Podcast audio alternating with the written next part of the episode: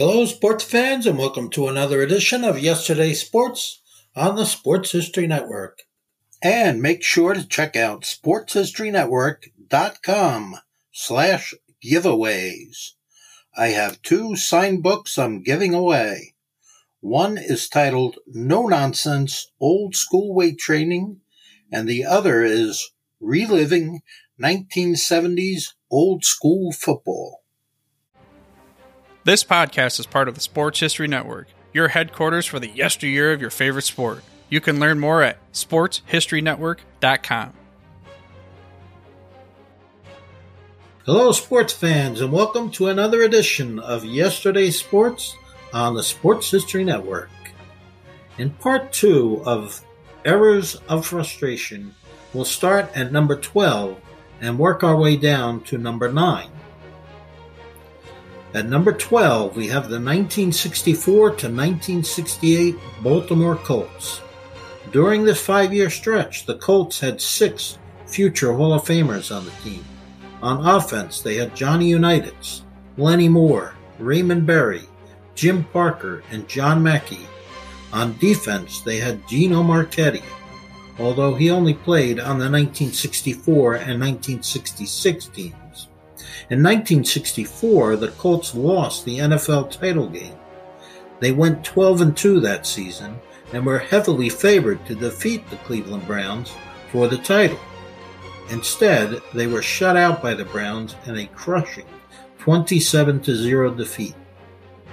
In 1965, they lost a heartbreaker in a playoff game to the Green Bay Packers, 13 10, on a last-second field goal. In 1966, they finished with a disappointing 9 and 5 record, but they came back strong in 1967 with an 11 1 and 2 record. It was their best record in team history. But believe it or not, even though they were tied for the best record in the league, the Colts were not eligible for any postseason play. Here's why. There were four divisions in the NFL at that time. The Cowboys won the Capital Division with a 9 5 record. The Browns won the Century Division with a 9 5 record. And the Packers won the Central Division with a 9 4 1 record, making all three eligible for the playoffs. The Colts were in the more competitive Coastal Division and they went into the final game of the season with 11 wins, 0 losses, and 2 ties. Their opponent was the second place Los Angeles Rams, who sported a 10 1 and 2 record. The two best teams in the league just happened to be in the same division. Whoever lost this game would not be eligible for the postseason. Fair or not, that's the way it was. The Rams won easily, 34 to 10, and just like that, the Colts were out. They bounced back strong in 1968 with what was thought to be perhaps the best team in NFL history up to that point. They finished the regular season at 13 and 1, their only loss coming at the hands of the Cleveland Browns. They avenged that loss by humiliating the Browns in the NFL title game 34 to 0. They went into the Super Bowl with a 15 and 1 record and had outscored their opponents 460 to 158. This included four shutouts. Their opponent in the Super Bowl would be the New York Jets. The Jets had a 13 and 3 record and were a very good team, but no one gave them a chance against this powerful Colts team.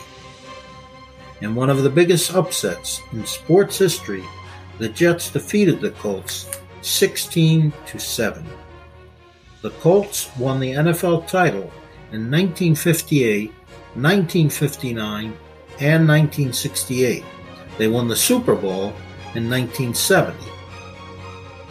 At number 11, we have the 1966 to 1970 Dallas Cowboys. During this five year span, the Cowboys lost to the Packers in the NFL title game two years in a row, 1966 and 1967. The next two years, they lost to the Cleveland Browns in the playoffs.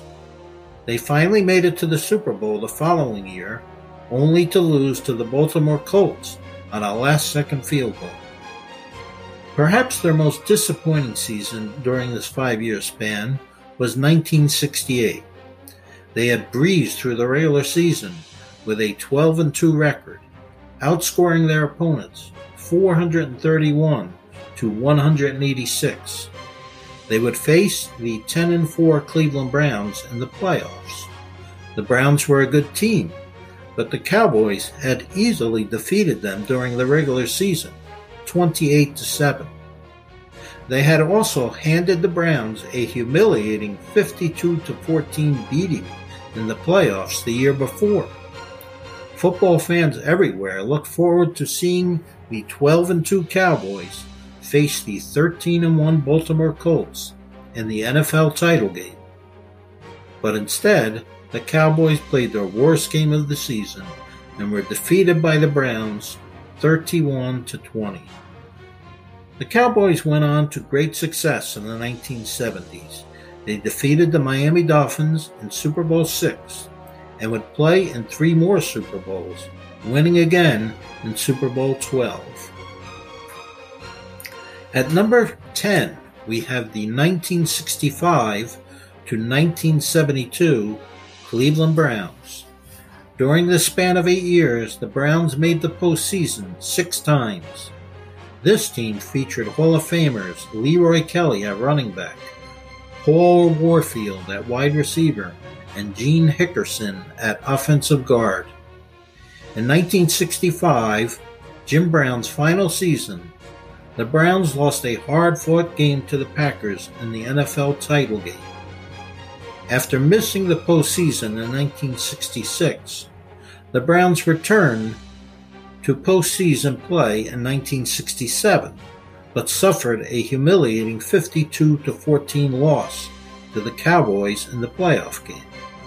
The following year, they defeated the Cowboys in the playoffs, but then suffered another humiliating loss to the Colts in the NFL title game by a score of 34 to 0.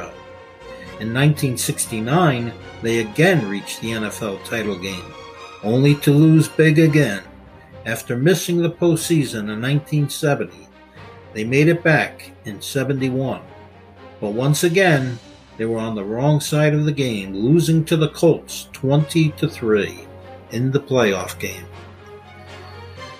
Yet in 1972, they almost pulled off a major upset in the playoffs, leading the undefeated Miami Dolphins 14 to 13 late in the fourth quarter but ended up on the short end once again, losing 20 to 14. The Browns won four AAFC titles from 1946 to 1949 before joining the NFL. They won the NFL title in 1950, their first year in the NFL. They won it again in 1954, 1955, and 1964. However, Browns fans haven't had much to cheer about since, unless you want to count the success of the Baltimore Ravens, who were the original Cleveland Browns before moving to Baltimore. At number 9, we have the 1939 to 1946 New York Giants. During this eight year stretch, the Giants reached the NFL title game four times and lost every single one of them. This is not including a 1943 loss in the playoffs to the Redskins, which makes the actual tally five postseason losses in eight years. Two of those losses came at the hands of the Green Bay Packers, including a 27 0 defeat in 1939 a year when they posted a very impressive 9 1 and 1 record in the regular season. Another two losses came from the Bears, including a 37 9 defeat in 1941, and the final playoff loss came from the Redskins when they were shut out 28 0. In spite of having three future Hall of Famers on offense, center Mel Hein and running backs Ken Strong and Tuffy Leemans, the Giants managed to score only 30 points in the five games combined. The Giants won the NFL title in 1934, 1938, and in 1956. They have also won four Super Bowls. Tune in again next week as we work our way down to the most frustrating eras for great NFL teams. This podcast is part of the Sports History Network, your headquarters for the yesteryear of your favorite sport. You can learn more at sportshistorynetwork.com.